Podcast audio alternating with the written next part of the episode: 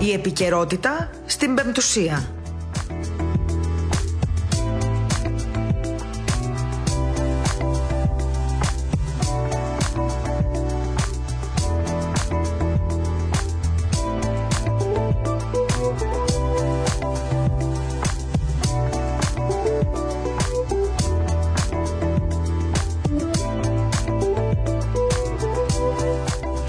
Καλησπέρα σας, αγαπητοί ακροατές. Είναι η εκπομπή Επικαιρότητας στο ραδιόφωνο της Πεντουσίας. Ε, τρίτη σήμερα, 22 Δεκεμβρίου, 4 λεπτά μετά τις 2 το μεσημέρι.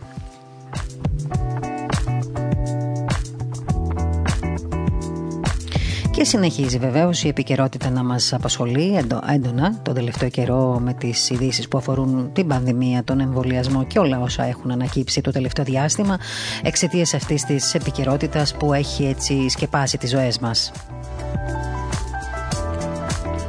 Πλησιάσουν τα Χριστούγεννα. Την Παρασκευή θα είναι έτσι μια πολύ μεγάλη μέρα για, την, ε, για τον χριστιανισμό, για την Ορθοδοξία, για όλους εμάς που σίγουρα θα τα περάσουμε λίγο διαφορετικά από ότι, ε, τις προηγούμενες φορές με πολλές ελλείψεις, κυρίως ε, ελλείψεις από, από πλευράς ε, κοινωνικής επαφής. Ε, δεν, θα το δεν θα κάνουμε Χριστούγεννα σίγουρα πολλοί από εμάς με τους γονείς μας, με τις οικογένειές μας, τους φίλους μας, τους συγγενείς μας όπως συνηθίζαμε μέχρι αυτή τη στιγμή, μέχρι τώρα δηλαδή αλλά πώς να το κάνουμε αφού τα μέτρα είναι αυτά και πρέπει να τα ακολουθήσουμε, πρέπει να τα τηρήσουμε, θα το κάνουμε. Α δούμε που θα βγάλει αυτή η κοινή προσπάθεια, εν πάση περιπτώσει, μιας και όλο αυτό το θέμα έχει να κάνει με την υγεία μας. Πολλοί από εμάς ανησυχούμε και για τους εαυτούς μας και για τους οικείους μας και κυρίως για ανθρώπους που έχουν υποκείμενα νοσήματα και είναι μέσα στην, ε, στο περιβάλλον μας, στην οικογένειά μας.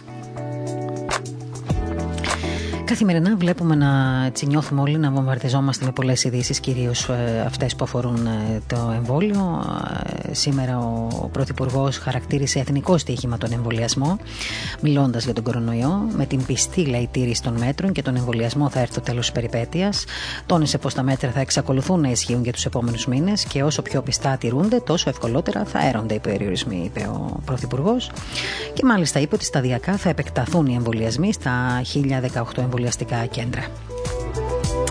Πριν αναφερθώ στα, ε, στα, στα, έτσι, πολύ γρήγορα στις ειδήσεις της ημέρας που αναλύουμε λιγάκι πάντα στην αρχή της εκπομπής όπως θυμάστε όλοι, να σας πω ότι σήμερα θα έχω μια εξαιρετική, εξαιρετική καλεσμένη στο ραδιόφωνο, εδώ στην επικαιρότητα. Ε, θα είναι η κυρία Φερενίκη Παναγοπούλου, επίκουρη καθηγήτρια συνταγματικού δικαίου και δικηγόρος, να μας μιλήσει η ίδια για το τι λέει η βιοειθική για την προληπτική και επιδημιολογική ιατρική άραγε, πού πρέπει να σταματά και πού να ξεκινά η ελευθερία του προσώπου και αν θέλετε, η ασφάλεια της δημόσιας υγείας. Με άλλα λόγια, μέχρι ποιο σημείο το κράτος τελικά μπορεί να παρεμβαίνει, αν θέλετε, στην ελευθερία του ατόμου, για το οποίο ε, έτσι επιθυμεί να προστατεύσει. Ε, τι γίνεται με τους ανθρώπους που υφίστανται την καραντίνα και τους περιορισμούς, ε, πρέπει να ερωτηθούν άραγε ή πρέπει να αφαιθεί το όλο ζήτημα του εμβολιασμού και άλλων αποφάσεων στα χέρια των ειδικών; Αυτά και πολλά άλλα θα μας πει ε, η κυρία Παναγοπούλου σήμερα, η οποία μια εξαιρετική επιστήμον, μια εξαιρετική συνταγματολόγος. Και όπως σας έχω υποσχεθεί μέχρι να φτάσουμε στα Χριστούγεννα και λίγο μετά κάθε μέρα εκεί προς το τέλος της εκπομπής πάντα ταξιδεύουμε μέχρι τους Αγίους Τόπους. Εκεί σήμερα θα συναντήσουμε τον ε, ηγούμενο της Ιεράς Μονής Αβά ε, ε, Θεοδοσίου, τον Γέροντα Ιερόθεο, έναν άνθρωπο, μια συγκλονιστική φυσιογνωμία θα έλεγα. Εγώ τον έχω γνωρίσει προσωπικά σε στις πολλές αποστολές που έχω πάει στην Αγία Γη και στο Ισραήλ και στην Παλαιστίνη. Ε, στην Ιερά Μονή λοιπόν του Αβά Θεοδοσίου του Κοινοδιάρχου θα ταξιδέψουμε σήμερα εκεί όπου βρίσκεται και το σπήλαιο των μάγων. Θα ακούσουμε τον γέροντα Ηρώθεο να μας μιλάει για το σπήλαιο των μάγων, για την ιστορία της Μονής ε, και βεβαίως για όλα αυτά τα προβλήματα που περνάνε οι ιωταφίτες όχι μόνο τις μέρες των Χριστουγέννων του Πάσχα αλλά σε όλη τη διάρκεια της ζωής τους. Άνθρωποι οι οποίοι πραγματικά αφιερώθηκαν στους Αγίους Τόπους, άνθρωποι οι οποίοι έδωσαν τη ζωή τους, την ίδια την ψυχή τους και καθημερινά θέλω να σας πω ότι βαδίζουν ένα γολγοθάκι αυτή γιατί δεν είναι εύκολο να ζεις σε περιοχές σαν αυτήν ε, του Ισραήλ και της Παλαιστίνης. Γνωρίζετε και λόγω πολιτικών θεμάτων και στρατιωτικών συγκρούσεων, αλλά και αλόθρησκων πολλών που υπάρχουν εκεί. Ε, τα προβλήματα για τους ε, Ελληνοορθόδοξους είναι πάρα πολλά. Και πριν πάμε λοιπόν σε όλα αυτά, να συνεχίσουμε έτσι λίγο με την ενημέρωση που έκανε ο κύριος Μητσοτάκης σήμερα. με αφορμή βεβαίως την επιθυμία του να παραμείνει η χώρα προστατευμένη από τον κορονοϊό μέχρι να ολοκληρωθεί η διαδικασία του μαζικού εμβολιασμού. Στην εισαγωγική του τοποθέτηση, στη συνεδρίαση που έκανε σήμερα για το, με το Υπουργικό του Συμβούλιο, είπε πολλά στους υπουργούς του. Ουσιαστικά μίλησε για τον εμβολιασμό, όπως σας είπα, το ονόμασε εθνικό στοίχημα και αυτό νομίζω είναι και το μότο της ε, κυβέρνησης πια. Είπε ότι σταδιακά θα επεκταθούν οι εμβολιασμοί στα περίπου χίλια εμβολιαστικά κέντρα. Μίλησε για τη νέα κυβερνητική επιτροπή συντονισμού και διαχείρισης εμβολιασμού. Ε, νομίζω ότι θα υπάρχει και κάποια εποπτεία από την ε, κυβερνητική αυτή επιτροπή για, την, για το Υπουργικό Συμβουλίο σε σχέση με το ποιοι θα ασχοληθούν τελικά με την φροντίδα, με την υγεία και με όλο αυτό το σχέδιο για να φτάσει μέχρι το τέλος του. Αναφέρθηκε σε νομοθετικές πρωτοβουλίες ε, από τις οποίες, για τις οποίες μάλλον είπε θα συζητήσουμε σήμερα ο Πρωθυπουργός στο Υπουργικό Συμβούλιο και έκανε μια ειδικότερη αναφορά σε δύο νομοσχέδια για την παιδεία και για τον πολιτισμό. Ανέφερε βεβαίως τους υπουργούς οι οποίοι θα αναφερθούν σε αυτά όλα. Έκανε μια πολύ μεγάλη κουβέντα σε σχέση με τις ε, νομοθετικές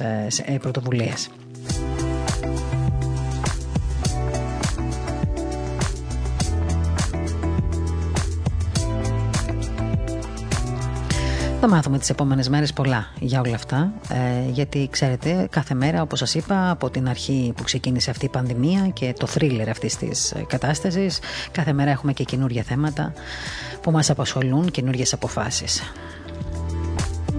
Τώρα ξέρετε όλοι φαντάζομαι θα έχετε ενημερωθεί ότι πλέον ε, η κυβερνητική πολιτική έχει βαφτίσει και ένα νέο site το εμβόλιο.gov.gr όπου εκεί απαντά σε διάφορες ερωτήσεις που έχει ο κόσμος για τα εμβόλια ε, για την ασφάλεια, τις προτεραιότητες και την επιστροφή στην κανονικότητα. Απαντήσεις λοιπόν στα πιο καυτά ερωτήματα που αφορούν τα νέα εμβόλια για τον κορονοϊό δίνονται μέσα από αυτή την πλατφόρμα που σας είπα πριν από λίγο. σήμερα τέθηκε σε λειτουργία παρέχοντας σε αυτή τη φάση πληροφορίες στους πολίτες και αναμένεται να είναι ένα από τα πιο, νομίζω τουλάχιστον, βασικά εργαλεία για την επιχείρηση Ελευθερία, η οποία ήδη έχει ξεκινήσει να τρέχει. Η μία από τις τρεις βασικές ενότητες της πλατφόρμας για τα εμβόλια περιλαμβάνει τις 8 πλέον βασικές ερωτήσεις και απαντήσεις για τους εμβολιασμούς, δηλαδή αυτά τα 8 ερωτήματα που ονομάζει η κυβέρνηση ΣΟΣ. Δηλαδή, ποια είναι αυτά; Πότε θα είναι διαθέσιμο το εμβόλιο κατά της ε, COVID-19 στη χώρα μας; Δεύτερον, ποια, μάλλον με ποια διαδικασία θα πραγματοποιηθεί ο εμβολιασμός του πληθυσμού στη χώρα μας. Ε, το τρίτο είναι πόσο αποτελεσματικό είναι αυτό το εμβόλιο για την COVID-19. Ποιος καλύπτει το κόστος του εμβολιασμού; Ποιες ομάδες του πληθυσμού θα έχουν προτεραιότητα στον εμβολιασμό; Αφού εμβολιαστώ, θα μπορώ να ξαναγυρίσω στον προηγούμενο τρόπο ζωής μου; Είναι μια άλλη ερώτηση. Ε, πόσο ασφαλή είναι τα εμβόλια που θα κυκλοφορήσουν και προκαλούν τα εμβόλια ανεπιθύμητα συμπτώματα; Αυτές οι 8 ερωτήσεις, κυρίως, τα σώζ ερωτήματα που λέμε, αναφέρονται σε, αυτό την, σε αυτή τη νέα πλατφόρμα που έχει φτιάξει η κυβέρνηση και στην οποία μπορείτε να μπείτε πατώντας www.emvolio.gov.gr.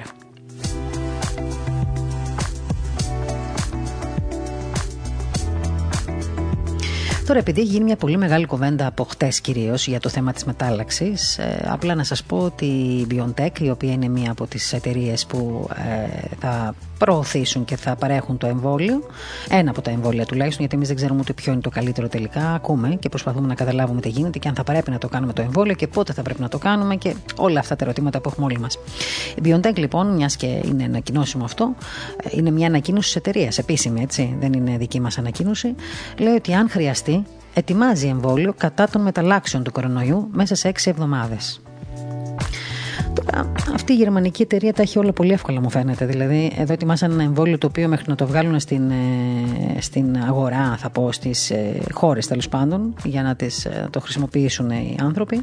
Εδώ πριν ακόμα καλά-καλά το βγάλουν, μεταλλάχθηκε και ο ιός. Πότε θα προλάβουν να κάνουν και άλλα εμβόλια για τις μεταλλάξεις αυτές; Και πόσες μεταλλάξεις θα κάνει ο ιός και πότε θα προλάβουν και αυτές οι έξι εβδομάδες είναι, ασφαλ... είναι ξέρω ασφαλείς. Πολλά ερωτήματα.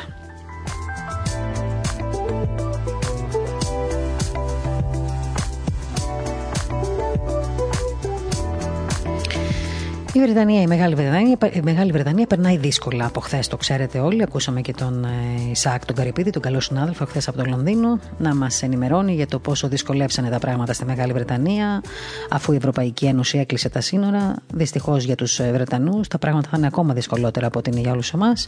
Αλλά τι να κάνουμε, θα το παλέψουμε και αυτό.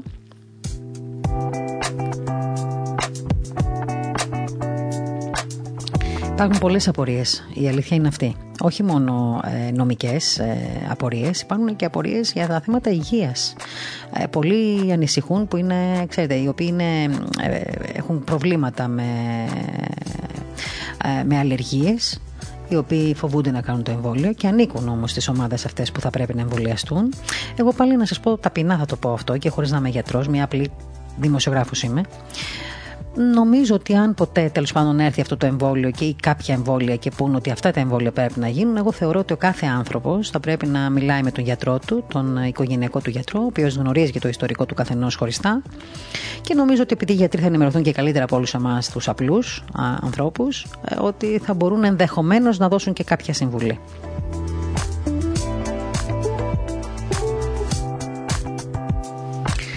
Λοιπόν, αυτά είναι τα θέματα που μας ε, έτσι, κυρίως μας ε, ταλανίζουν αυτές τις μέρες. Ε, όλοι εμείς που ταξιδεύουμε, που ταξιδεύαμε μάλλον στο εξωτερικό δεν μπορούμε να ταξιδέψουμε και αυτό είναι ένα μεγάλο θέμα. Φανταστείτε να μας πούν, εμένα ειδικά που ταξιδεύω πολύ, ότι για να πας στο εξωτερικό πρέπει να εμβολιαστείς. Αλλιώς δεν πας πουθενά. Νομίζω ότι θα περάσω μια, ένα πολύ μεγάλο δίλημα για το θέμα του εμβολίου. Να σας θυμίσω ότι τα SMS για τα τραπέζια των Χριστουγέννων και Πρωτοχρονιάς ε, με τον κωδικό 6 θα μπορείτε να μετακινήσετε.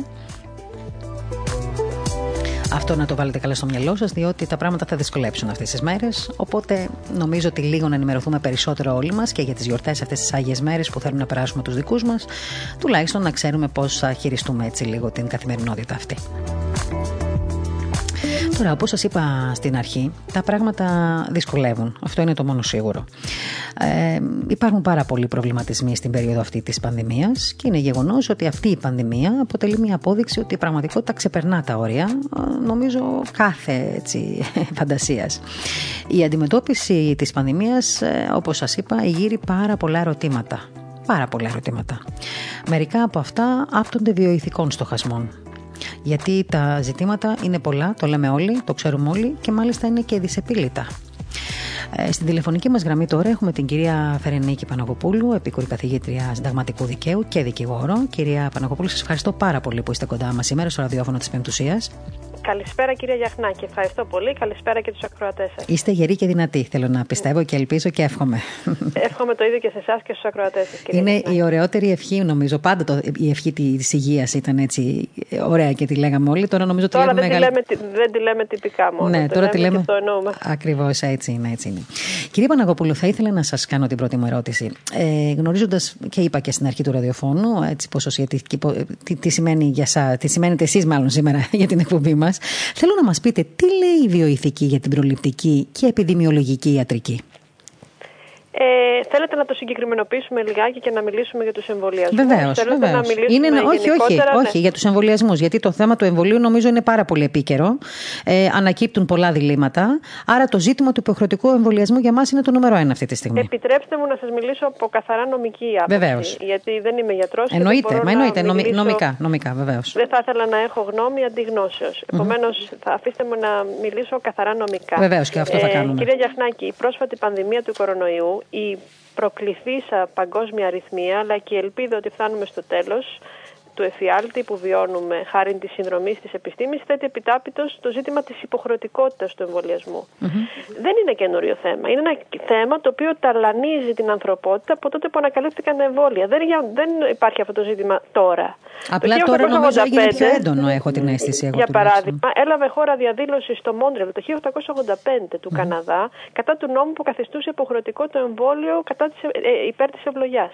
Η δισταγμή και τα αντιεμβολιαστικά κινήματα που πηγάζουν ενίοτε από τη δυσπιστία προς τις ε, φαρμακευτικές εταιρείες και επιτρέψτε μου να πω δεν έχουν δείξει πάντοτε οι φαρμακευτικές εταιρείες τα καλύτερα δείγματα γραφής αλλά και μια δυσπιστία προς την επιστήμη δεν έχουν κοπάσει από τότε. Και το πρόβλημα, συγγνώμη μια παρένθεση, ε, συγγνώμη να το πω αυτό, ότι οι περισσότερες ενημερώσεις που έχουμε γενικότερα ε, αφορούν δελτία τύπου και ανακοινώσεις αυτών των εταιριών που ουσιαστικά παρέχουν και τα εμβόλια.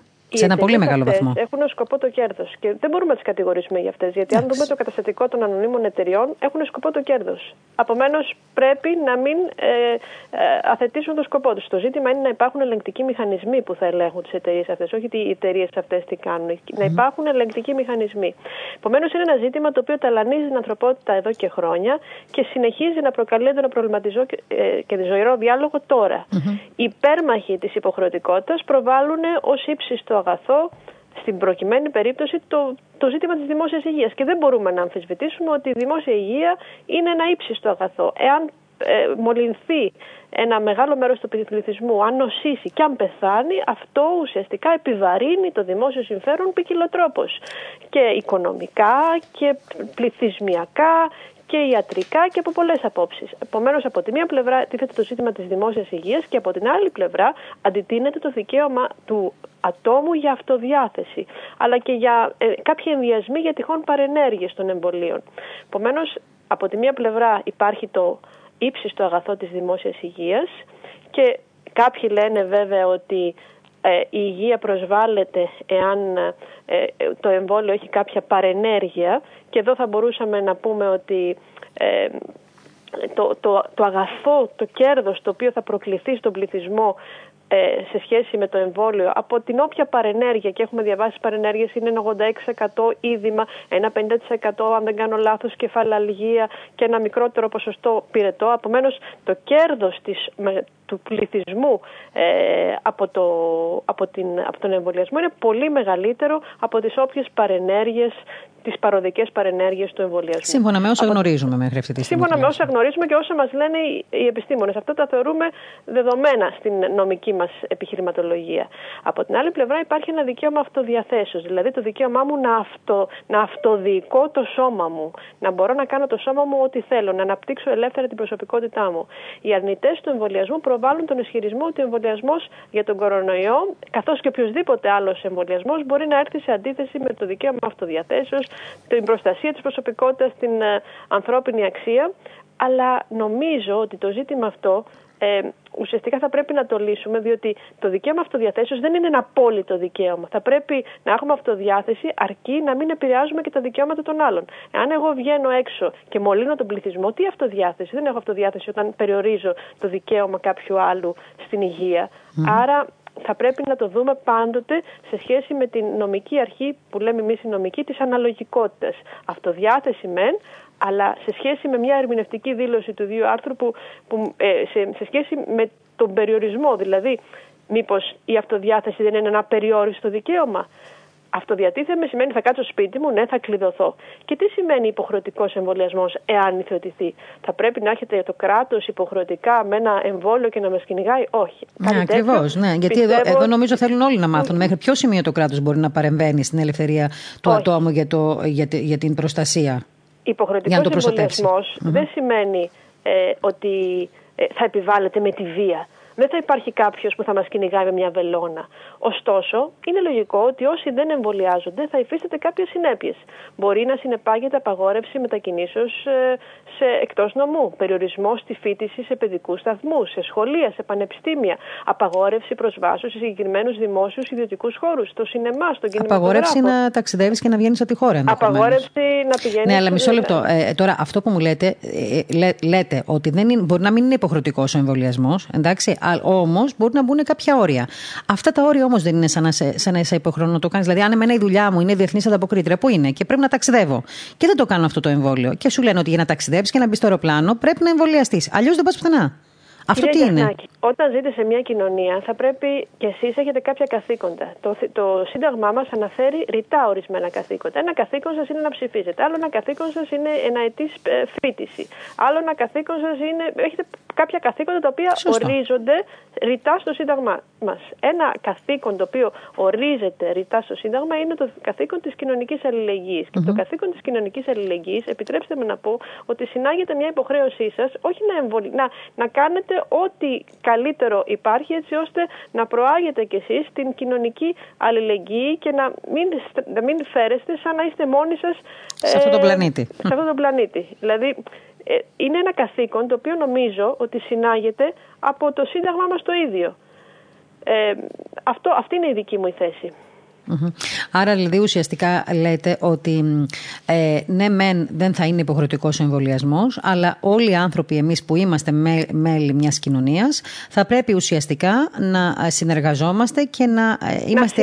Να συμβάλλουμε στο μέτρο των δυνατοτήτων στη δημιουργία Στη... ανοσίας, προκειμένου να μειωθεί ο αριθμός των φανόντων και νοσούντων, να ανασάνει η δημόσια υγεία, να αναστηθεί η εκπαιδευτική. Μην το ξεχνάμε και αυτό. Είναι η δημόσια υγεία το ύψιστο. Αλλά Πίσω από τη δημόσια υγεία υπάρχει η εκπαιδευτική, η πολιτιστική, η οικονομική αλλά και η κοινωνική δραστηριότητα. Δεν μπορούμε να πούμε δεν εμβολιαζόμαστε και να, οι άλλοι δεν μας ενδιαφέρουν τι κάνουν. Οι εκκλησίες μας να ανοίξουν. Επομένως, είναι πάρα πολύ σημαντικό αυτό. Έχουμε ένα χρέος. Υπάρχουν χρέη τα οποία ορίζονται ρητά στο Σύνταγμα. Ορίζεται, σας είπα προηγουμένως, το, το καθήκον σας να πληρώνετε τους φόρους ανάλογα με τις φοροδοτικές σας ικανότητες. Άρα και η έννοια της αλληλεγγύης προβλέπεται ρητά στο Σύνταγμά μας και αποτελεί τη ράτσιο, τη δικαιολογία του συνόλου των συνταγματικών καθηκόντων του πολίτη. Ένα καθήκον είναι να στο μέτρο των δυνατοτήτων σου να συμβάλλεις και εσύ στην διαμόρφωση της ανοσίας. Άρα να το δούμε ως καθήκον και μία υποχρέωση απέναντι στους ανθρώπους που αγαπάμε και στους ανθρώπους με τους οποίους συμβιώνουμε στην κοινωνία. Εγώ έτσι θα το έβλεπα, Μάλιστα. κυρία Γιαχνάκη. Όχι, όχι. Εγώ σας συνέβαλα αυτή την ερώτηση προηγουμένως χρησιμοποιώντας ένα δικό μου παράδειγμα, γιατί είναι η ερώτηση πολλών έτσι, ακροατών, ακροατών και πολιτών και για, για την ενημέρωσή τους. Εξάλλου, κάνουμε και αυτή την εκπομπή. Τώρα, θέλω να σας ρωτήσω το εξής. Οι άνθρωποι που υφίστανται την καραντίνα και τους περιορισμούς αυτούς πρέπει να ερωτηθούν ε, ή πρέπει να αφαιθεί όλο το ζήτημα αυτό του εμβολιασμού στα χέρια των ειδικών; Τι εννοείται να ερωτηθούν, δηλαδή. Δηλαδή, για παράδειγμα, ε, όχι να το κάνουν το εμβόλιο με το ζόρι, εννοείται. Ε, εννοώ Α, ότι. Ναι. Καταλάβατε τι εννοώ. Αν θα πρέπει να ερωτηθούν δηλαδή σε σχέση με τον εμβολιασμό. Α πούμε, υπάρχουν διάφορα εμβόλια από διάφορες χώρες έτσι που έρχονται. Ε, είναι, είναι θέματα αποτελεσματικότητας αυτά και ε, ε, ε, οργανωτικά ζητήματα για το αν θα πάρεις το εμβόλιο το οποίο θέλεις εσύ, παραδείγματος χάρη, αν θα. Ναι, από αυτό, κατάλαβα. Αυτό θέλω να ρωτήσω, ναι. Δεν είναι εφικτό από πλευράς διοικητικής αποτελεσματικότητας να, να επιλέξεις εσύ το εμβόλιο. Διότι υπάρχουν εμβόλια διαθέσιμα τη συγκεκριμένη χρονική στιγμή που καλείς εσύ να εμβολιαστείς. Και νομίζω ότι είναι κάτι το οποίο πρέπει να το λάβουμε υπόψη μας. Κάνουμε ένα δωρεάν εμβόλιο δεν είναι εύκολο να επιλέξουμε ποιο εμβόλιο θα κάνουμε από τη στιγμή που υπάρχει μια προτεραιότητα. Και το ζήτημα της προτεραιότητας, ποιος θα εμβολιαστεί πρώτο, δεν είναι ένα ζήτημα άμυρο προβληματισμού, δηλαδή σε ποιον δίνουμε προτεραιότητα. Και είναι πολύ λογικό να δώσουμε προτεραιότητα στο, ε, στους ιατρούς και τους νοσηλευτές, οι οποίοι βρίσκονται στην πρώτη γραμμή του πολέμου και πολεμάνε ουσιαστικά για μας. Εμείς πολεμάμε στο σπίτι μας, βλέποντας τηλεόραση, ακούγοντας πεμπτουσία, απολαμβάνοντα, διαβάζοντας. Ε, νομίζω ότι κάποιοι άλλοι είναι, δικαιούνται χάρη της προστασίας του δημοσίου συμφέροντος να ε, κάποια προτεραιότητα στον εμβολιασμό. Είναι πολύ σημαντικά τα ζητήματα. Επομένως, είναι ένα ζήτημα διοικητικής αποτελεσματικότητας ποιο εμβόλιο θα σου έρθει τη συγκεκριμένη χρονική στιγμή. Και δεδομένου ότι τα εμβόλια δεν είναι, δεν, δεν υπάρχει ε, πολύ μεγάλος αριθμός εμβολίων. Και εδώ τίθεται και ένα ζήτημα, γιατί κάποιες άλλες χώρες, παραδείγματος χάρη η Αγγλή, το Ηνωμένο Βασίλειο, ο Καναδάς, πήραν πολύ παραπάνω εμβόλια από τον πληθυσμό τους. Ναι. Είναι ένα ηθικό ζήτημα αυτό. Δηλαδή, δικαιούσε να τα πάρεις τόσο πολλά εμβόλια και να στερήσεις από άλλες χώρες. Από άλλες χώρες τον εμβολιασμό. Τον εμβολιασμό. Τίθεται πολλά ζητήματα. Ένα άλλο ζήτημα το οποίο τίθεται είναι εάν μπορούμε να συνεχίσουμε τις έρευνες με πλασίμπο. Δηλαδή, μπορούμε να συνεχίσουμε τώρα που βγήκε το εμβόλιο, τώρα που υπάρχει το εμβόλιο, να ε, ερευνάμε το ζήτημα του εμβολιασμού αφήνοντας το μισό ερευνόμενο πληθυσμό χωρίς εμβόλιο με απλώς το πλασίμπο ενώ υπάρχει δυνατότητα να εμβολιαστεί, είναι ένα μεγάλο ηθικό ζήτημα, μπορώ να σας πω αυτό. Αν δηλαδή είναι από ηθικία απόψεως να συνεχίσουμε τις έρευνες αυτές, ναι, δίνοντας ναι. το μισό πληθυσμό. Και εγώ γι' αυτό σας ρώτησα πριν για τα διάφορα εμβόλια, ε, που είπατε κι εσείς ότι δεν είναι εύκολο να είναι διαθέσιμα όλα στην χώρα μας. Απλώς αναρωτιόμουν αν από ηθικής και νομικής πλευράς θα πρέπει να ακολουθούν κάποιες διαδικασίες για την επιλογή των εμβολίων. Δηλαδή, εδώ δεν θα πρέπει. Γι' αυτό το είπα, δεν θα πρέπει να ερωτηθούν άραγε οι πολίτες. Α πούμε, εδώ δεν ισχύει η αρχή της ε, πληροφορημένης συνένεσης, informed consently; Εννοείται για το πότε θα εμβολιαστούν ναι, για, για, το πότε. Για την επιλογή των εμβολίων. Για την επιλογή των εμβολίων. Αρκεί να υπάρχουν τα εμβόλια. Mm-hmm. Δηλαδή, δε, έχω καταλάβει και είναι ζήτημα τα πολιτικής της υγείας ότι δεν υπάρχουν όλα τα εμβόλια. Δηλαδή, δεν έχουμε τόσα εμβόλια όσο είναι και ο πληθυσμό μας. Άρα, έρχονται εμβόλια αναπαρτίδες στη συγκεκριμένη χρονική στιγμή. Τη συγκεκριμένη χρονική στιγμή έχουν προτεραιότητα να εμβολιαστούν αυτοί που είναι 100 ετών και άνω. Μετά 95 ετών, 90 ετών και πάνω. Δεν γνωρίζω ακριβώς τα κριτήρια, ε, αλλά υπάρχει μια προτεραιοποίηση. Αν δεν εμβολιαστούν, τα εμβόλια είναι σε ένα ψυγείο, θα χαλάσουν. Δεν είναι τόσο απλά όλα αυτά τα ζητήματα. Υπάρχουν πάρα πολλά ζητήματα. Αυτή είναι, αυτή είναι η πραγματικότητα. Και πολλά οργανωτικά, οργανωτικά ζητήματα. Ναι. Πλέον των βιοειθικών, επιτρέψτε. Πάντως, μου άρεσε που βάλατε πολύ και το ζήτημα της ατομικής ευθύνης. Αυτό νομίζω είναι κάτι που θα πρέπει να ακουστεί πάρα πολύ και ως μήνυμα προς τα έξω ε, για το ζήτημα της ατομικής ευθύνης. Έτσι δεν είναι. Ε, είναι ένα, ένα πάρα πολύ μεγάλο ζήτημα. Είναι, ε, και είναι ένα ζήτημα πιστεύω ότι είναι απότοκο της προτεσταντικής θεωρήσεως. Δηλαδή ότι έχουμε ευθύνη απέναντι στους άλλους. Δεν μπορούμε να ε, πράττουμε μόνο για τον εαυτό μας, ευθυνόμαστε και για τους άλλους. Και είναι ένα ζήτημα το οποίο το θέτει ρητά στο σύνταγμα, το, στο σύνταγμά μας και ε, δεν έχει σχολιαστεί δεόντως. Μόνο τώρα με την πανδημία έχει σχολιαστεί κάπως. Αλλά είναι ένα ζήτημα το οποίο θα πρέπει, στο οποίο θα πρέπει να εγγύψουμε με πολύ προσοχή και περίσκεψη για να δούμε ότι ως πολίτες που ε, απολαμβάνουμε τόσων πολλών προνομίων θα πρέπει και εμείς να αναλάβουμε το μερίδιο της ευθύνης μας. Και το μερίδιο της ευθύνης μας είναι να προσέχουμε. Να προσέχουμε τα Χριστούγεννα για να μην μεταδώσουμε την ασθένεια να, και να εμβολιαστούμε ως, ως μερίδιο της ατομικής μας ευθύνης προκειμένου να συμβάλλουμε στην ανοσία του πληθυσμού. Τώρα, οι πρωταγωνιστές των εξελίξεων, όπως είπατε λίγο ε, νωρίτερα, είναι σίγουρα οι γιατροί, ε, οι ερευνητές, ναι. νοσοκόμοι και όλοι αυτοί οι αφανείς ήρωες που μάχονται για το πολύτιμο αγαθό της δημόσιας υγείας.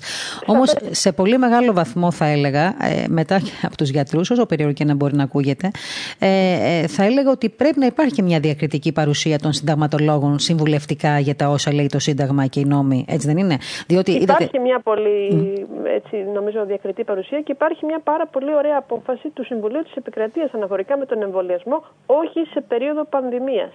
Δηλαδή σε εμβολιασμό, σε παιδικό σταθμό και πραγματικά χαίρομαι που υπάρχουν ακόμα δικαστήρια στην Ελλάδα που βγάζουν τόσο ωραίες αποφάσεις.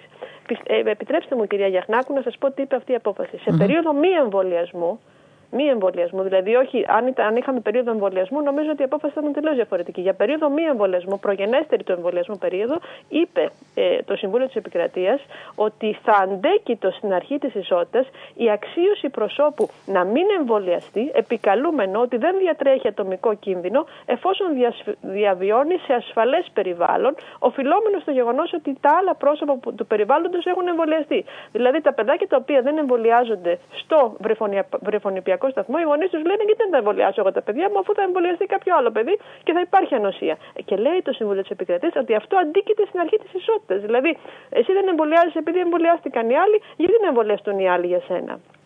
Είναι μια εξαιρετική απόφαση, πολύ νοπή απόφαση. Ε, δεν έχει ακόμα ε, δημοσιοποιηθεί δεόντως, γιατί δεν έχουμε προλάβει να γράψουμε. Έχουν γραφτεί κάποιες, κάποια σχόλια, αλλά στα νομικά περιοδικά δεν έχουν γραφτεί, καθώ γνωρίζω, ε, πολλά πράγματα. Και νομίζω ότι είναι μια πάρα πολύ ενδιαφέρουσα απόφαση, η οποία ουσιαστικά προϊονίζει μετέπειτα αποφάσεις και ε, αν διατρέξουμε την ομολογία, δηλαδή τις αποφάσεις των δικαστηρίων αναφορικά με το ζήτημα της υποχρεωτικότητας του εμβολιασμού, θα δούμε ότι σε περιπτώσεις πανδημίας υπάρχει μία τάση προς υποχρεωτικότητα. Ε, επιτρέψτε μου να σας πω για την ομολογία του Supreme Court, του Ανωτάτου Αμερικανικού Δικαστηρίου της Αμερικής. Μια πάρα πολύ ενδιαφέρουσα ομολογία, ήδη που ανατρέχει το 1905, αν δεν κάνω λάθος, η οποία, το 1905, η οποία μιλάει ε, για την υποχρεωτικότητα του εμβολιασμού και κατά της ευλογιάς δεν προσβάλλει ουσιαστικά το Σύνταγμα το Αμερικανικό. Ε, και το διδικασμένο της αποφάσεως αυτό επιβεβαιώθηκε και σε, μετα, και σε μεταγενέστερες ε, ε, αποφάσεις ως προς την κύρωση της αρνήσεως εγγραφής ανεμβόλειας των παιδιών σε σχολεία.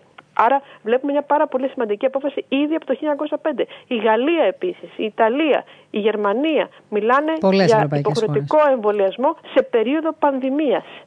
Άρα η τάση και το Ευρωπαϊκό Δικαστήριο Δικαιωμάτων του Ανθρώπου μας έχει. Η τάση τους είναι ότι για περίοδο πανδημίας, ενώ ο εμβολιασμός, ο υποχρεωτικός, δεν μπορεί να γίνει δεκτός, και είναι λογικό ότι σε μια περίοδο μη πανδημίας, εντάξει, δεν θα, είναι με πολύ φιδό θα μπορούσαμε να προστρέξουμε σε έναν υποχρεωτικό εμβολιασμό.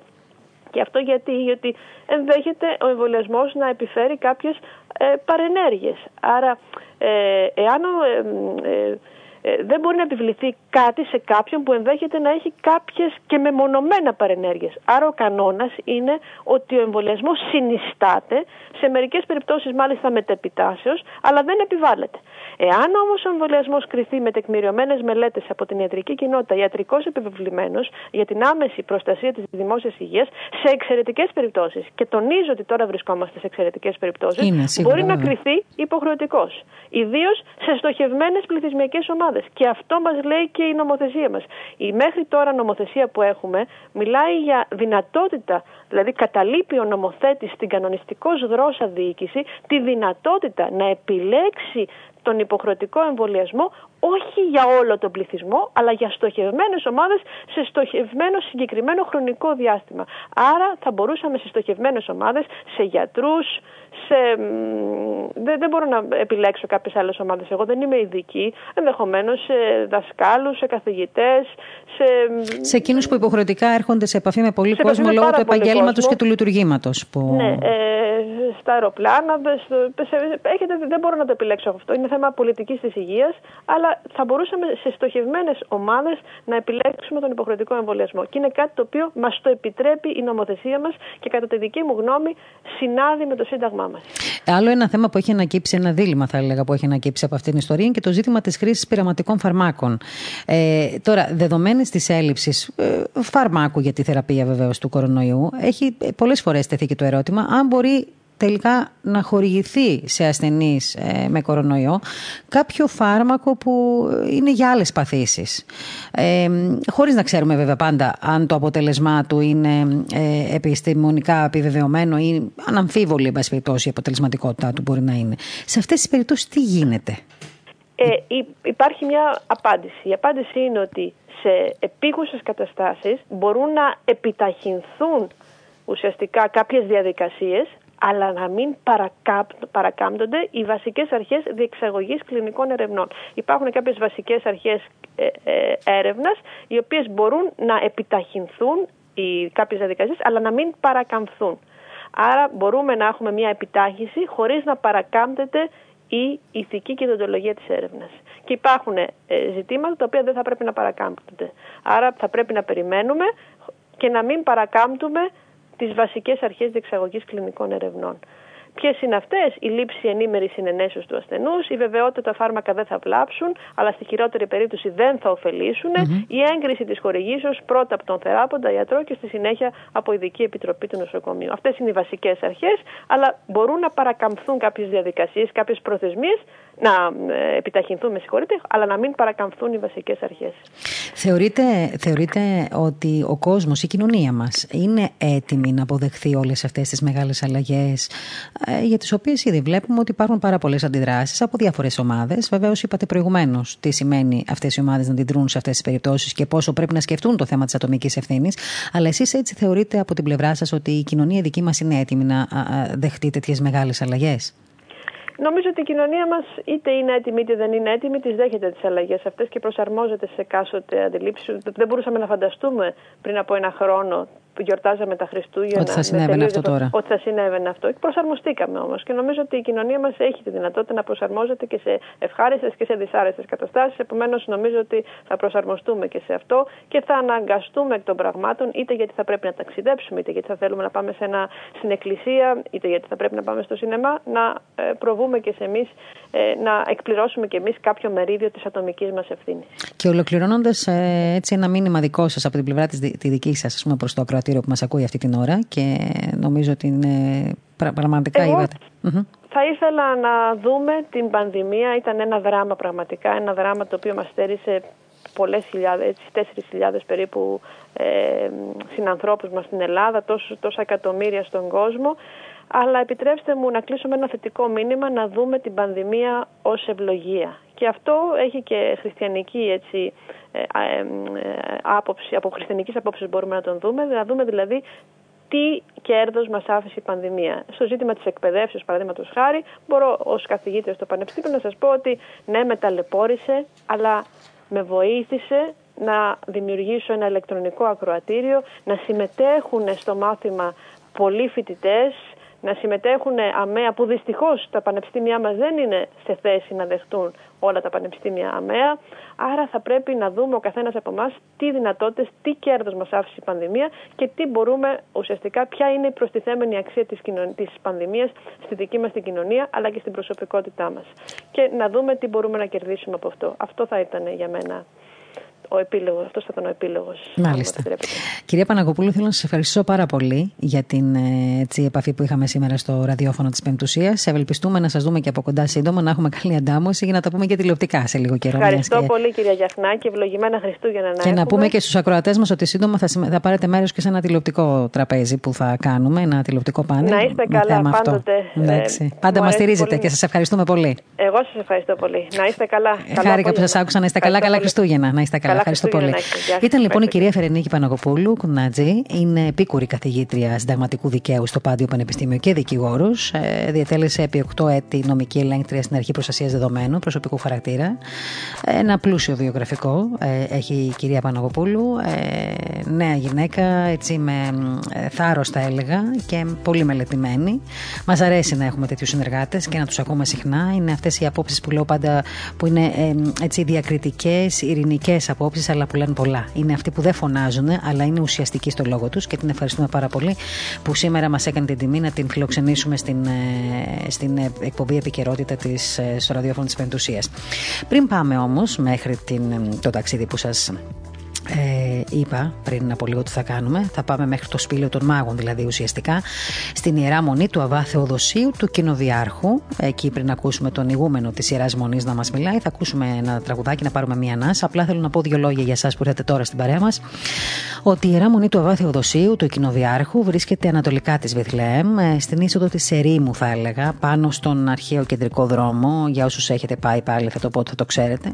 Αυτός ο δρόμος λοιπόν οδηγεί από την έρημο του Ιορδάνου στην νεκρά θάλασσα. Εκεί λοιπόν πάνω στο ψηλό οροπέδιο βρίσκεται η, ε, η Ιερά Μονή του Αβά Θεοδοσίου. Από εκεί φαίνεται όλη η Βιθλέμ, η Ιερουσαλήμ, το όρος των Ελαιών, ο Ιορδάνης ποταμός, η νεκρά θάλασσα, αλλά και το Σαραντάριο όρος. Το Σαραντάριο όρος, ξέρετε, είναι ένα ε, μοναστήρι το οποίο είναι, χτισμένο, είναι χτισμένο 464 μέτρα κάτω από την επιφάνεια της Μεσογείου. Το μοναστήρι του Αβά Θεοδοσίου, στο οποίο θα ταξιδέψουμε σε λίγο, είναι στην ε, θέση του αρχαίου κοινοβίου, εκεί δηλαδή που ίδρυσε ο Μέγας Κοινοβιάρχης του μοναχισμού της Αγίας Γης, ο Άγιος Θεοδόσιος, τον 5ο αιώνα αυτή τη μονή. Στον περίβολο του μοναστηριού, εκτός του ότι βλέπει κανείς μοσαϊκά δάπεδα με ελληνικές επιγραφές, πολύ σημαντικά, τα οποία δυστυχώς είναι ακόμα έτσι, θα έλεγα, σε κακή κατάσταση, μαρμάρινα κενόκρανα και κολόνα, στέρνες, ερήπια κτίρια, είναι μια φοβερή, θα έλεγα, αρχε, θέα αρχαιοτήτων. Εκεί λοιπόν κάτω από ε, τον ε, βασικό ναό ε, βρίσκεται το σπήλαιο των μάγων. Η σπηλιά είναι ένα προσκύνημα που παρουσιάζει μεγάλο ενδιαφέρον, διότι σύμφωνα με την παράδοση, εκεί διανυκτέρευσαν οι τρεις μάγοι, ε, οι οποίοι επέστρεφαν από τη Βιθλέμ. Η σπηλιά είναι φυσική, με πολύ λίγα έτσι, λαξευτά σημεία ε, και χρησιμοποιήθηκε ως εκκλησία αρχικά και αργότερα ως κημητήριο. Μάλιστα, ε, θα έλεγα ότι μέσα σε αυτούς τους μαρμάρινους λάρνακας, κατά μήκος των τείχων της σπηλιάς, είναι ενταφιεσμένοι, και θέλω να το πούμε αυτό, ο ιδρυτής του μοναστηριού, ο Άγιος Θεοδόσιος ο Κοινοβιάρχης, αλλά και ο Άγιος Σοφρόνιος, ο Πατριάρχης Ιεροσολύμων, ε, ο οποίος ε, είναι διάδοχος του Αγίου, η Αγία Ευλογία, η μητέρα του, Ασίου, του Οσίου Θεοδοσίου και άλλοι Άγιοι, όπως και η Αγία Σοφία που είναι η μητέρα του Αγίου Σάββατου Υγιασμένου, που η μονή του είναι λίγο πιο κάτω. Εκεί λοιπόν θα ταξιδέψουμε σήμερα ε, και θα μιλήσουμε με τον Γέροντα Ιερόθεο, τον ηγούμενο της Ιεράς Μονής, έναν άνθρωπο που όσοι τον έχουμε γνωρίσει θα πω ότι τον έχουμε αγαπήσει apese. Διότι είναι μία από τις μορφές της Παλαιστινιακής γης, των Αγίων Τόπων, που έχει δώσει πολλές μάχες για το μοναστήρι. Και δεν πάει το μυαλό μας ε, μόνο τέτοιες μέρες σε αυτούς τους Αγιοταφίτες μοναχούς που δίνουν μεγάλο αγώνα για να επιβιώσουν, αλλά πάντα θα έλεγα, διότι είναι άνθρωποι που έχουν ανάγκη από την προσευχή μας, από τη στήριξή μας, από την επικοινωνία μας μαζί τους. Γι' αυτό και θέλω έτσι αρκετά συχνά, όποτε μπορούμε και μας δίνεται ευκαιρία, να τους τηλεφωνούμε, να τους φιλοξενούμε στις ε, τηλεοπτικές μας να ακούμε τη φωνή τους, διότι αυτοί οι άνθρωποι έχουν ζήσει πολλά εκεί κάτω, έχουν αφιερώσει όλη τους τη ζωή, έχουν αφιερώσει την ίδια τους την ψυχή, την, τον ίδιο τους τον νου και βλέπετε ότι πάντα με ένα κάλεσμα, πάντα είναι διαθέσιμοι για μας να μας πούν δύο λόγια πνευματικά και δύο λόγια εμψύχωσης ε, και στήριξης από αυτή την ε, αγιασμένη γη. Και να πάμε τώρα στην ε, Παλαιστινιακή Γη, εκεί στην Ιερά Μονή του Αβά Θεοδοσίου, του Κοινοδιάρχου. Ε, Σας είπα από την αρχή για την Ιερά Μονή. Για όσους έχετε πάει, ξέρετε πολύ καλά τι σημαίνει η Ιερά Μονή του Αβά Θεοδοσίου, του Κοινοδιάρχου. Και για όσους δεν έχετε πάει και έχετε διαβάσει, όμως πάλι καταλαβαίνετε τι σημαίνει να βρίσκεσαι σήμερα μέσα σε αυτή την Ιερά Μονή και να διακονείς όλα αυτά τα χρόνια. Ε, η Ιερά Μονή βρίσκεται, είπαμε, ανατολικά της Βιθλέμ στην είσοδο του Ερήμου και πάνω στον ε, αρχαιότερο κεντρικό δρόμο που οδηγεί από την έρημο του Ιορδάνου στην νεκρά θάλασσα. Ε, εκεί λοιπόν στο μοναστήρι αυτό θα συναντήσουμε τώρα αμέσως μια αγιασμένη για μένα μορφή, διότι όπως σας έχω πει, με τον άνθρωπο αυτό έχω συνομιλήσει πάρα πολλές φορές στο παρελθόν και στα πλαίσια συνεντεύξεων, αποστολών αλλά και προσωπικής συζήτησης. Είναι ο Γέροντας Ιερόθεος, ο οποίος υπηρετεί πολλά χρόνια την Αγία Γη, ω ηγούμενο του μοναστηριού του Αγίου Θεοδοσίου. Τα τελευταία χρόνια έχει περάσει και πάρα πολλά. Έχει δεχθεί και επιθέσεις από εξτρεμιστές, έχει φάει και ξύλο, έχει διωχθεί, έχει απειληθεί. Εκείνος όμως απλός και ταπεινός, πεισματάρης όπως λέω καμιά φορά και με βαθιά πίστη, υπομένει τα πάντα, τα βάσανα για να μην προδώσει τα άγια προσκυνήματα στα οποία γεννήθηκε ο Χριστός μας. Γέροντα, ευλογείτε, σας ευχαριστώ πάρα πάρα πολύ που είστε κοντά μας στο ραδιόφωνο σήμερα. Να είστε καλά, να είστε καλά, ευλογείτε. Χαιρόμαστε πάρα πολύ που σας ακούμε. Είμαι τα, είμαι τα, όπως είπατε, σε αθλία κατάσταση, διότι βρισκόμαστε μέσα σε 20.000 ανθρώπους, οι οποίοι δεν μας αγαπάνε βέβαια, και προσπαθούμε με κάθε τρόπο να κρατήσουμε εκείνα τα Άγια προσκυνήματα και προπάντο βέβαια τη Βιθλέμ που εκεί παρουσιάστηκε και γεννήθηκε ο Κύριος ημώνης ο Χριστός. Είναι πάρα πολύ δύσκολα. Ο εν το ενή λέει ο Χριστός αλλά δεν το άκουσε και ούτε το ακούει κανένας Έλληνας ακόμα. Ο εν το ενή. Λοιπόν, βρισκόμεθα μέσα σε αυτό το μοναστήριο όπως είπατε προηγουμένως του Αγίου το οποίο προσπαθώ τώρα και τόσα χρόνια και έχει γίνει μία, μία λάβρα η οποία δεν υπάρχει πουθενά τέτοιο ένα ωραίο μοναστήρι και τώρα τελευταίως με την αγιογραφία τη, την εκκλησία μέσα για τα λοιπά. Πού είναι οι άνθρωποι, ε, βρισκόμεθα μέσα σε αυτό το στην έρημο, στην Πανέρημο και κρατάνε το μοναστήρι δύο μοναχές Ρουμανίας. Ρουμανίας δύο μοναχές Ρουμανίας. Πού είναι οι Έλληνες, πού είναι Κρήτη, πού είναι, πού είναι, πού είναι όλη η Ελλάδα; Αν δεν ήταν αυτές λοιπόν, τι θα έκανα εγώ εδώ πέρα ολομόναχος. Είστε μόνος σας ακόμα μετά από τόσα χρόνια που ξέρουμε. Συνεχίζετε να είστε μόνος. Ολομόναχος, ναι. Αν θα βγω έξω δεν θα μπορούσα να μπω μέσα. Αν είμαι μέσα δεν μπορώ να βγω έξω. Όλοι τριγύρω δεν μας αγαπάνε διότι όπως είπαμε και προηγουμένως εμείς είμαστε εργατικοί. Πάντοτε προσπαθούμε το καλό. Έχουμε κάνει αρκετή περιουσία, δωμάτια, εκκλησία τα λοιπά και ζηλεύουν. Τα θέλουν. Και γι' αυτό λοιπόν προσπαθούν με κάθε τρόπο είτε με ξύλο είτε με φοβέρα είτε με με να μας διώξουν από εδώ πέρα για να τα πάρουν. Τώρα για να καταλάβει, για να καταλάβει ο κόσμος που μας ακούει, για όσους δεν έχουν έρθει, γιατί περισσότεροι έχουν έρθει και έχουν επισκεφθεί και έχουν ναι, ναι. το προσκύνημα αυτό. Λοιπόν πρέπει, γι' αυτό λοιπόν πρέπει όλοι μας και προπάντως η Ελλάδα να, ενδιαφε... να δώσουν ένα μεγάλο ενδιαφέρον στα Άγια Προσκυνήματα διότι όχι μόνο εδώ, παντού τα ίδια. Στον Άγιο Σάββα είναι περισσότερο, στη Βιθλέα είναι περισσότερο και πού έχει παραπάνω από έναν. Και δεν είναι μόνο αυτό, αλλά βλέπετε ότι τώρα τελευταίως έχουν σταματήσει τα πάντα. Mm-hmm. Δεν χτυπάει κανείς την πόρτα, δεν έχει Λόγω τουρισμό, της πανδημίας. Δεν έχει ναι, δεν έχει τίποτε και να το πω καθαρά, υποφέρομαι. Υποφέρομαι. Από όλα.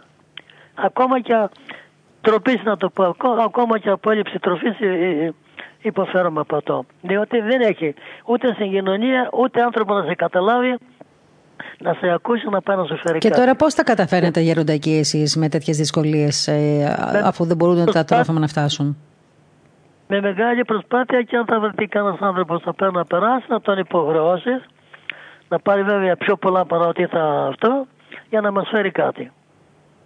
Είναι πάρα πάρα πάρα πολύ δύσκολα. Αλλά δεν μπορούμε να κάνουμε πίσω. Αλίμονον. Αλίμονον να κάνω ότι φεύγω, θα τα πάρω, δεν θα ξαναδούν πλέον προσκυνήματα. Για να καταλάβει ο κόσμος, ε, Γέροντα, εσείς ζείτε σε μια περιοχή, για, για όσους δεν έχουν έρθει το λέμε, όπου ουσιαστικά είναι μια περιοχή που ζουν πολλοί μουσουλμάνοι καταρχήν, έτσι δεν είναι; 20.000 μουσουλμάνοι Έτσι. και μολομόναχος με δύο μοναχές. Ε, 20, άρα λοιπόν ζείτε στην, σε, σε ένα μοναστήρι που ουσιαστικά ε, Είναι είναι τα- ανάμεσα σε είναι 20.000 τα- μουσουλμάνους. Είμαι τα τρεις μέλισσες μέσα σε μια μεγάλη σφυγγοφολιά. Τρεις μέλισσες, καταλαβαίνετε τώρα τι θα πω, τρία μελισσάκια μέσα σε μια μεγάλη σφυγγοφολιά. Τι θα κάνουμε. Και μάλιστα Πολύ, πο- μ, διακονείται ένα πολύ, μοναστήρι. Πολύ, πολύ, πολύ δύσκολο. Μμμ. Ένα Και μοναστήρι να του 5ου ξέρετε, αιώνα, να όσοι δεν πούμε. το ξέρουν, όσοι δεν το ξέρουν, Ναι. έχει γίνει ένας φάρος. Ευτυχώς, ευτυχώς, ευτυχώς με τη δύναμη του Θεού και ο Άγιος Θεοδόσος βέβαια ήθελε και το έχουμε κάνει γεροκλήση γύρω γύρω με μεγάλο φρούριο ιδάλλον δεν θα υπήρχε τώρα πέτρα πάνω στην άλλη. Ε, μα αλλιώς δεν μπορείτε Δεν να μας- επιβιώσετε εκεί, Γέροντα, το ξέρουμε. Δεν, δεν, μπορείτε να μας, δεν μας επιβιώσετε. αγαπούν. Ξέρετε τι λέει το βιβλίο τους. Το λέει, βιβλίο τους λέει ότι σφάζετε τον εχθρό σας. Ακούς; Μμμ. σφάζετε τον εχθρό σας. Εμείς, εμείς δηλαδή οι χριστιανοί είμαστε εχθροί για αυτούς και ό,τι βρουν την ευκαιρία θα μας φάξουν. Γιατί το γράφει το βιβλίο τους. Σφάζετε τον εχθρό σας. Να λοιπόν που βρισκόμεθα. Να. Και να πούμε και στον ε, κόσμο που μας ακούει, πριν μιλήσουμε για το σπήλαιο, ότι εσείς εκεί τώρα είστε πα- πάνω από, πόσα, πάνω από 80 χρόνια, πάνω από 70 συγγνώμη, χρόνια, πόσα χρόνια είστε εκεί; 60, 60 Α, χρόνια, είστε, 60. είστε, είστε πάνω από 60 χρόνια. Ηγούμενος του μοναστηριού εκεί. Ε, και Ναι, πριν, ναι, ναι, πριν ναι. από τους Αγίους Τόπους... Ευτυχώς, ευτυχώς, ευτυχώς, ευτυχώς που ευρέθηκε ένας σαν και εμένα άγρικος, άγρικος και κρατάει το μοναστήρι. Κανένας δεν μπορεί να κατήσει εδώ. Ε, από τους πατέρες. εσείς είχατε, Κανένας. είχατε υπηρετήσει ως έφεδρο στην Κορέα και στο Βιετνάμ και Ναι, γίνεται... μα γι' αυτό, επειδή είχα αυτή την, αυτή την δύναμη από το στρατό και τη βοήθεια από τον Θεό, διότι ζήτησα στο στρατό που υπέφερα να έρθω να βρω τον Χριστό να τον προσκυνήσω και από τον καιρό που μπήκα εδώ μέσα δεν ξαναβγήκα έξω. 60 χρόνια έχω κάνει στα Ρωσόλυμα, χωρίς να βγω έξω καθόλου. Από το μοναστήρι του Αγίου Θεοδοσίου βέβαια έχω κάνει σε όλα τα μοναστήρια για λίγο και μετά με βάλανε εδώ πέρα επειδή άλλος δεν μπορεί να διαβιώσει εδώ πέρα.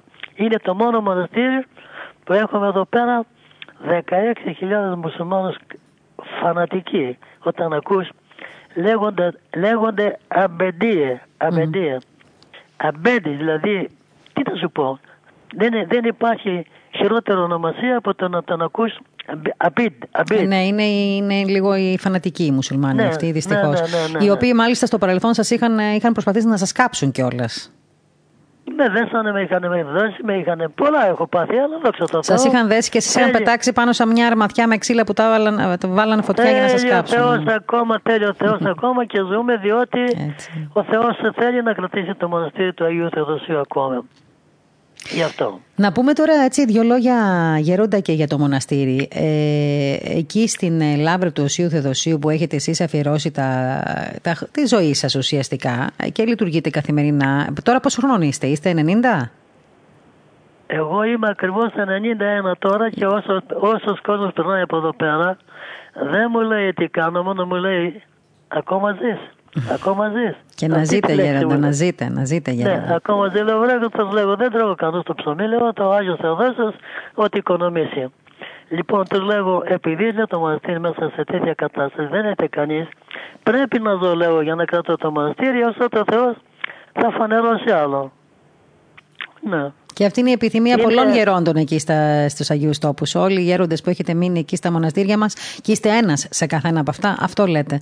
Παρακαλείτε την Παναγία να φανερώσει α- άλλον μετά από εσά για να συνεχίσει το έργο σας και να... Είναι, είναι δύσκολο, είναι δύσκολο. Δεν αφήνει κανείς την πατρίδα, δεν αφήνει κανείς την ησυχία του να έρθει εδώ πέρα στην έρημο να κατήσει. Διότι δεν έχουμε καθεστώς καλό. Δεν έχουμε ανθρώπους καλούς γύρω μας και γι' αυτό δεν έρχονται. Γι' αυτό Παρόλ, δεν έρχονται. παρόλα αυτά, Γέροντα, είναι ένα πολύ σημαντικό προσκύνημα της Αγίας Γης στο μοναστήρι του Αβά Θεοδοσίου, του Ε, Κοινοβιάρχου. δεν, υπά... Πού είσαι, δεν υπάρχει καλύτερο φρούριο και καλύτερο μοναστήρι από το μοναστήρι του Αγίου Θεοδοσίου και τώρα τελευταίως να δείτε να δείτε που κάνει αγιογραφία.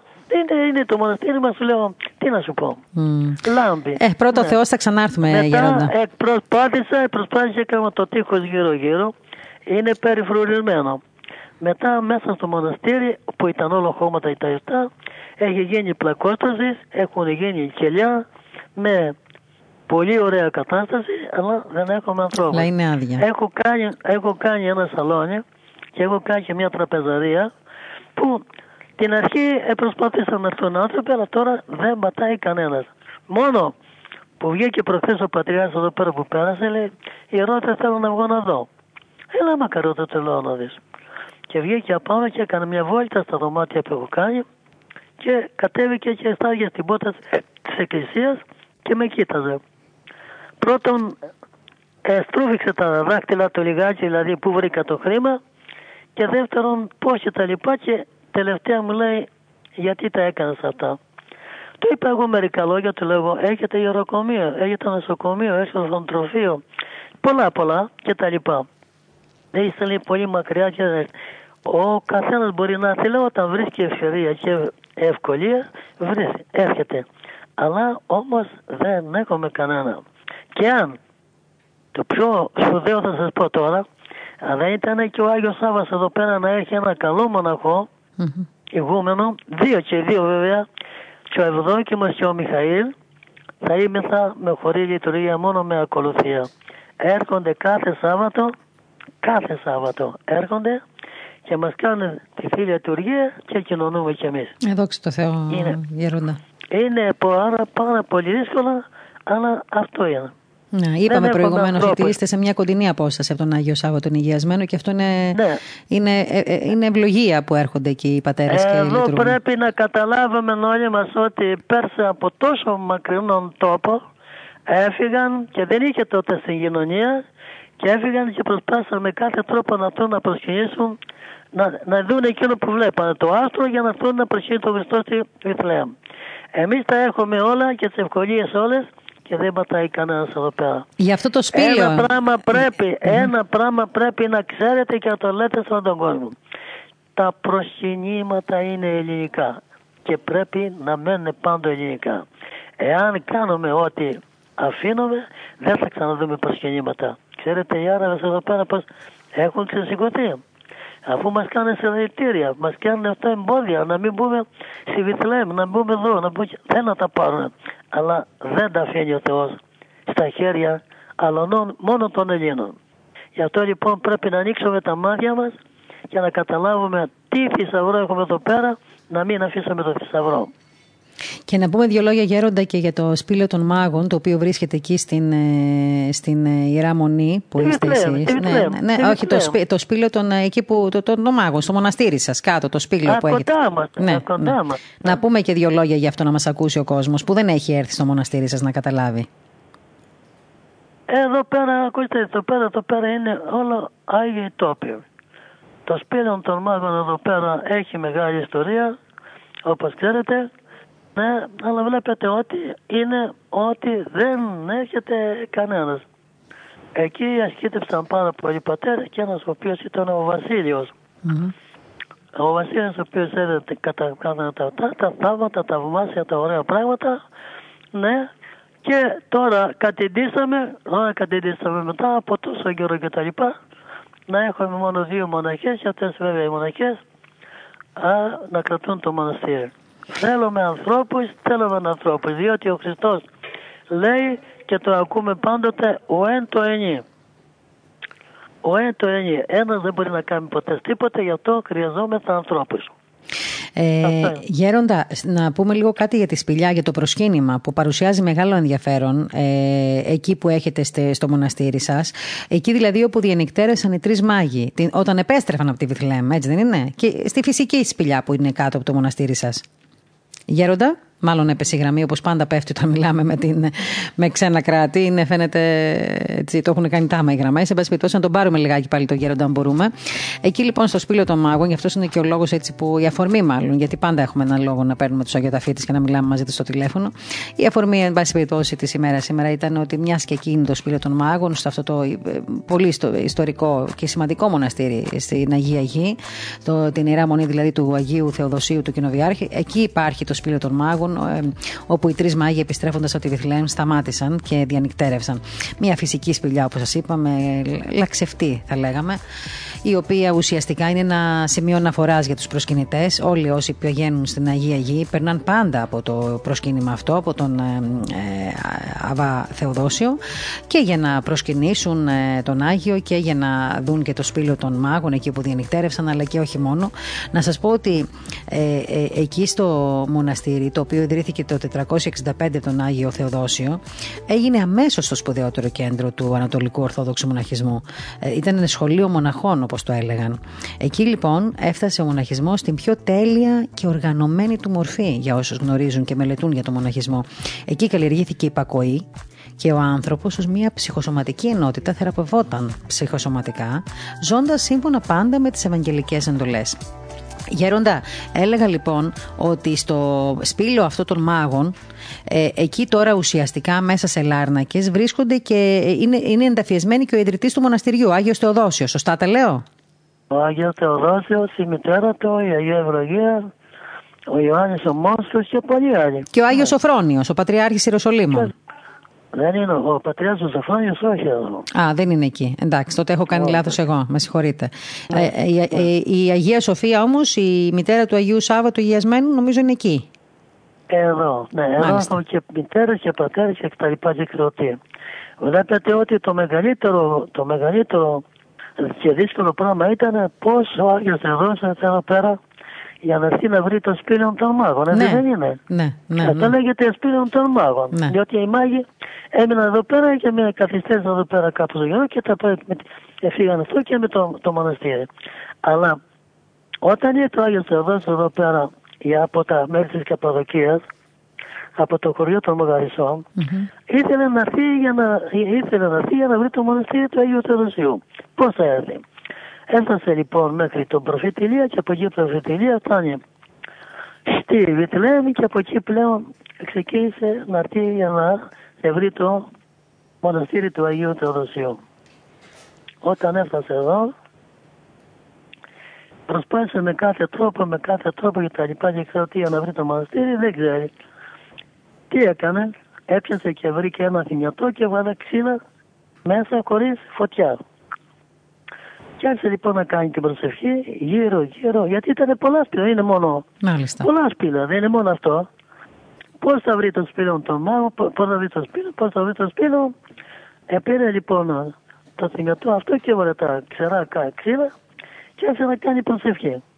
Και έλεγε στον Χριστό ότι και στον Άγιο Θεοδόσιο ότι όπου είναι το σπήλο των μάγων θα μου παρουσιάζεις με το θαύμα να ανάψουν τα ξυλα Αυτά χωρίς φωτιά.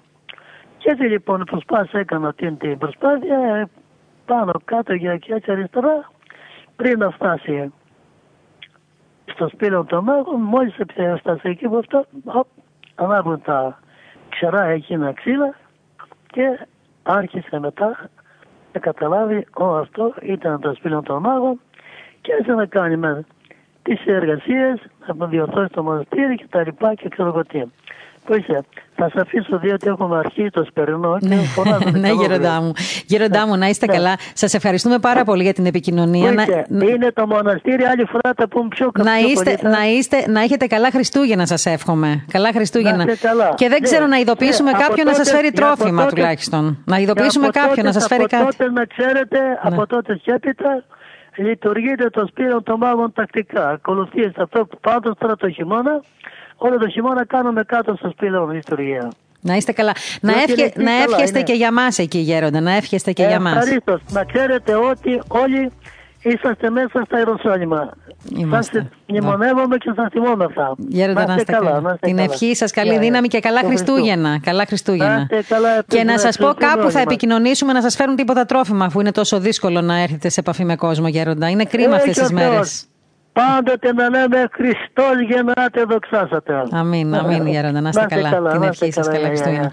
Πάντα μας συγκινούν αυτοί οι άνθρωποι. Πάντα μας συγκινούν και Ειλικρινά, κάθε φορά που έτσι κλείνουμε το τηλέφωνο με έναν αγιοταφίτη, με αυτούς τους ανθρώπους που είναι στην πρώτη γραμμή, έτσι, γιατί αυτή είναι στην πρώτη γραμμή, ακούσατε τι είπε και πολύ λίγα είπε σε σχέση με αυτά που ξέρω εγώ ότι έχει περάσει αυτός ο άνθρωπος. Αλλά, εν πάση περιπτώσει, τώρα ας μην ε, έτσι είμαστε θλιμμένοι αυτές τις μέρες, μόνο αν μπορούμε να βοηθάμε αυτούς τους ανθρώπους και να προσευχόμαστε για αυτούς, γιατί και αυτοί κάνουν το έργο τους εκεί που είναι. Ο γέροντας αυτός, είδατε, έφυγε από τον πόλεμο της Κορέας και ήταν ο μόνος που μπόρεσε να παραμείνει σε αυτό το μοναστήρι, γιατί δεν δέχεται εύκολα κανείς να πάει και να ζει εκεί ανάμεσα σε τόσους χιλιάδες μουσουλμάνους. Έχουν προσπαθήσει να τον κάψουν, έχουν προσπαθήσει να τον δολοφονήσουν. Γι' αυτό, αν ακούσατε προηγουμένως, είπε ότι το μοναστήρι γύρω-γύρω έχει, γίνει, έχει, έχει χτιστεί τείχος ακριβώς για να αποφεύγουν ε, τις ε, επιδρομές διαφόρων εγκληματιών τη νύχτα που κοιμούνται. Βέβαια, είναι ένας μοναχός εκεί και τώρα δύο αδελφές από τη Ρουμανία, μοναχές, οι οποίες έχουν πάει εκεί να διακονήσουν το μοναστήρι. Ένα μοναστήρι πεντακάθαρο, μεγάλο, ε, έτσι πολύ θα έλεγα ένα σημείο αναφοράς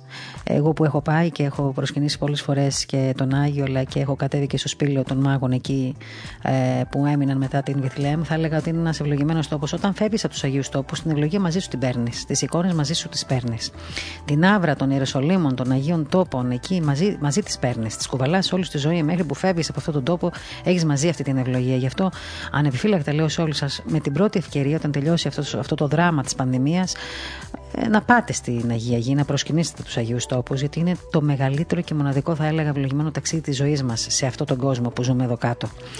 Τώρα όσον αφορά και τους άλλους μοναχούς θέλω να πω κάτι γιατί ο γέροντας ε, ε, Ιερόθεος είναι ένας από τους τελευταίους ε, μοναχούς που ζουν ακόμα στην Αγία Γη.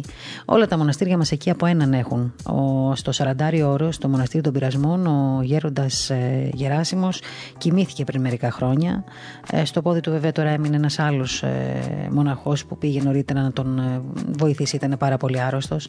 Ο γέροντας ε, Χρυσόστομος στον Ναβά Γεράσιμο κάτω στην Ιεριχώ που τον ακούσαμε πριν από δύο εβδομάδες εδώ στη γραμμή μας. Χειρουργήθηκε και αυτός τώρα πριν από λίγες μέρες. Ελπίζουμε να καταφέρει και αυτός να αποφύγει για άλλη μια φορά τον κίνδυνο και να μπορέσει να σταθεί πάλι στα πόδια του και τον έχει ανάγκη εκεί η Αγία Γη.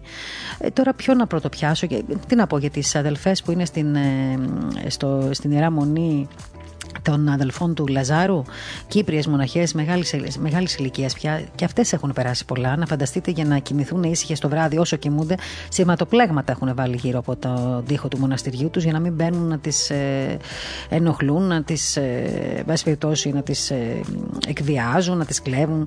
Πολλές πολλές ιστορίες που θέλει μια ολόκληρη ζωή να τις ακούσεις και να τις διηγηθείς. Ε, το λιγότερο που έχουμε να κάνουμε εμείς αυτή τη στιγμή, αλλά το περισσότερο, το πιο σημαντικό από όλα είναι να προσευχόμαστε για αυτούς. Δεν μπορούμε να κάνουμε και κάτι άλλο. Ε, να προσευχόμαστε για αυτούς τους ανθρώπους, διότι πραγματικά φυλάτουν θερμοπύλες εκεί που βρίσκονται και έχουν βρει το νόημα της ζωής εκεί στην Αγία Γη. Αυτό ήθελα να πω σε αυτό το σύντομο ταξίδι που κάναμε σήμερα στους Αγίους Τόπους. Έχουμε ακόμα μια-δυο εκπομπές να προσπαθήσουμε να έχουμε κάποιες επαφές εκεί ακόμα. Ε, είχαμε πει και για τον Αρχιεπίσκοπο Βιθλέμ, τον οποίο θα τον φιλοξενήσουμε και αυτόν πριν τα Χριστούγεννα. Ε, εύχομαι αν δεν υπάρχει κάποιο πρόβλημα στην επικοινωνία που είχαμε σήμερα. Όμως ε, πριν κλείσω και πριν σας ευχαριστήσω πολύ που ήσασταν και σήμερα κοντά μας, ε, θέλω να σας ε, δώσω μια τελευταία είδηση. Την Κυριακή θα εμβολιαστούν στον Ευαγγελισμό ο κ. Μητσοτάκης, η κυρία Σεκελεροπούλου ε, και θα δούμε και πότε θα κάνουν το εμβόλιο οι πολιτικοί αρχηγοί. Και αυτό είναι μια ανακοίνωση η οποία ουσιαστικά ε, έγινε γνωστή αυτή η είδηση με τη δήλωση της ε, κυρίας Κατερίνα Σάκελαροπούλου. Εκείνη έκανε γνωστό πως την Παρασκευή 27 Δεκεμβρίου θα μεταβεί στον Ευαγγελισμό προκειμένου να κάνει το εμβόλιο για τον κορονοϊό. Σε μήνυμά της λοιπόν η κυρία Σάκελαροπούλου αναφέρθηκε στη σημασία του εμβολιασμού μετά από διάφορες επαφές που είχε με τους πολιτικούς αρχηγούς και υπογράμμισε η ίδια ότι ε, σήμερα λέει κάνουμε το πρώτο και καθοριστικό βήμα για να επιστρέψουμε δίχως δεσμεύσεις και αναστολές στις ζωές μας, να απελευθερωθούμε από την πολύμηνη ομοιρία του ιού. Η πρόεδρος της Δημοκρατίας σημειώνει επίσης ότι ο εμβολιασμός, σύμφωνα με τις υποδείξεις των ειδικών, αυτό το λέει η πρόεδρος της Δημοκρατίας, έτσι, είναι μια πράξη προστασίας του εαυτού μας και του άλλου, της προσωπικής και της δημόσιας υγείας του ατόμου και του κοινωνικού συνόλου. Η ανοσία της κοινότητας εγγυάται την υγεία και τη ζωή όλων μας. Στη συνέχεια, η πρόεδρος της Δημοκρατίας ευχαρίστησε τον Πρωθυπουργό, τον αρχηγό της αξιωματικής αντιπολίτευσης, την πρόεδρο του Κινήματος Αλλαγής, τον γενικό γραμματέα του ΚΚΕ και τον γραμματέα του ΜΕΡΑ25, που αποδέχθηκαν την πρόσκλησή της να τονίσουν από κοινού τη σημασία του μαζικού εμβολιασμού, δίνοντας ήδη πρώτη το παράδειγμα για να ε, καταλήξει η κυρία Πρόεδρος ε, και να τονίσει ότι παρά τις διαφορετικές πολιτικές απόψεις για τα θέματα διαχείρισης της πανδημίας, η ενότητα και η ομοψυχία είναι η πιο μεγάλη δύναμη των Ελλήνων. Τώρα, σύμφωνα με πληροφορίες από το ρεπορτάζ μας, οι πολιτικοί αρχηγοί εκτός του κ. Βελόπουλου και της κυρίας ε, Φόφη Γεννηματά θα εμβολιαστούν στις 27 Δεκεμβρίου στον Ευαγγελισμό, αμέσως μετά δηλαδή τον Πρωθυπουργό, από ό,τι καταλαβαίνω, και την Πρόεδρο της Δημοκρατίας, αλλά και τους δύο πρώτους Έλληνες που θα κάνουν το εμβόλιο. Έναν ηλικιωμένο και μία εργαζόμενη σε κάποιο νοσοκομείο των Αθηνών. Πρωθυπουργός λοιπόν, Πρόεδρος Δημοκρατίας, πολιτικοί αρχηγοί θα εμβολιαστούν την ίδια μέρα, αλλά σε διαφορετικές ώρες.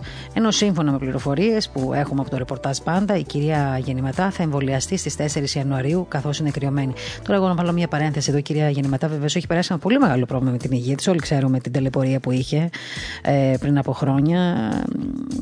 Νομίζω ότι αν εμβολιαστεί εκείνη είναι ένα πολύ μεγάλο σημάδι για το εμβόλιο, αλλά ας το δούμε ακόμα. Μην, να περιμένουμε λιγάκι. Δεν είναι νομίζω μία από τις πρώτες. Ε, δεν νομίζω ότι πρέπει μάλλον να είναι μία από τους πρώτους που πρέπει να εμβολιαστεί λόγω του καρκίνου που είχε η κυρία Φόβη Γεννηματά. Εν πάση περιπτώσει όμως, αυτό θα το, το πει ο γιατρός της. Τώρα, ε, ολόκληρη τη δήλωση της κυρίας Ακελαροπούλου κάποια στιγμή νομίζω θα βρείτε σύντομα στα μέσα μαζικής ενημέρωσης και στα διαδικτυακά μέσα. Σίγουρα αυτή η δήλωση της κυρία της κυρίας ε, Προέδρου θα γίνει πασίγνωστη, διότι είναι μια εκστρατεία για το εμβόλιο αυτή τη στιγμή, όπως καταλαβαίνετε. Ένα κάλεσμα της Προέδρου της Ελληνικής Δημοκρατίας για το εμβόλιο αυτό.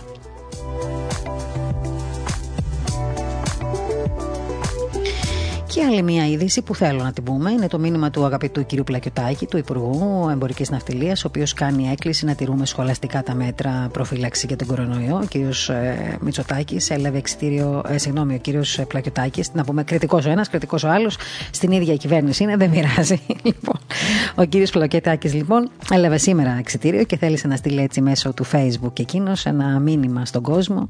Θυμάστε ότι νοσηλεύτηκε για αρκετές μέρες στον Ευαγγελισμό λόγω κορονοϊού.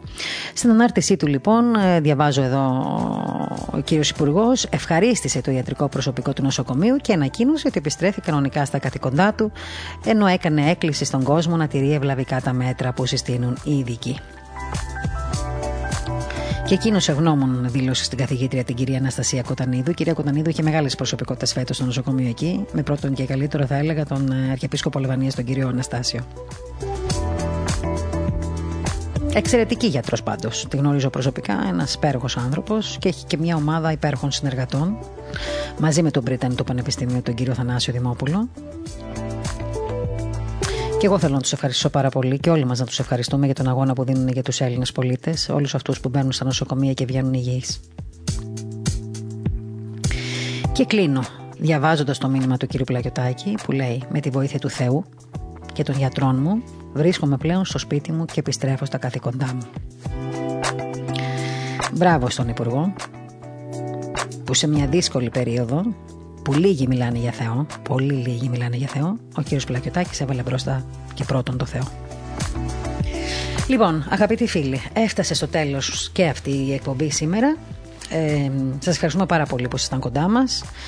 Ε, νομίζω ότι σιγά σιγά βαδίζουμε και προς τη μέρα των Χριστουγέννων. Να προετοιμαστούμε όλοι στα σπίτια μας, να προετοιμάσουμε τις ψυχές μας, να προετοιμάσουμε τις οικογένειές μας για, για, τα, για τα Χριστούγεννα αυτά που θα είναι τελείως διαφορετικά από, από όλες τις άλλες εορτές που έχουμε περάσει μέχρι τώρα. Θα μας θυμίσουν λίγο Πάσχα βέβαια.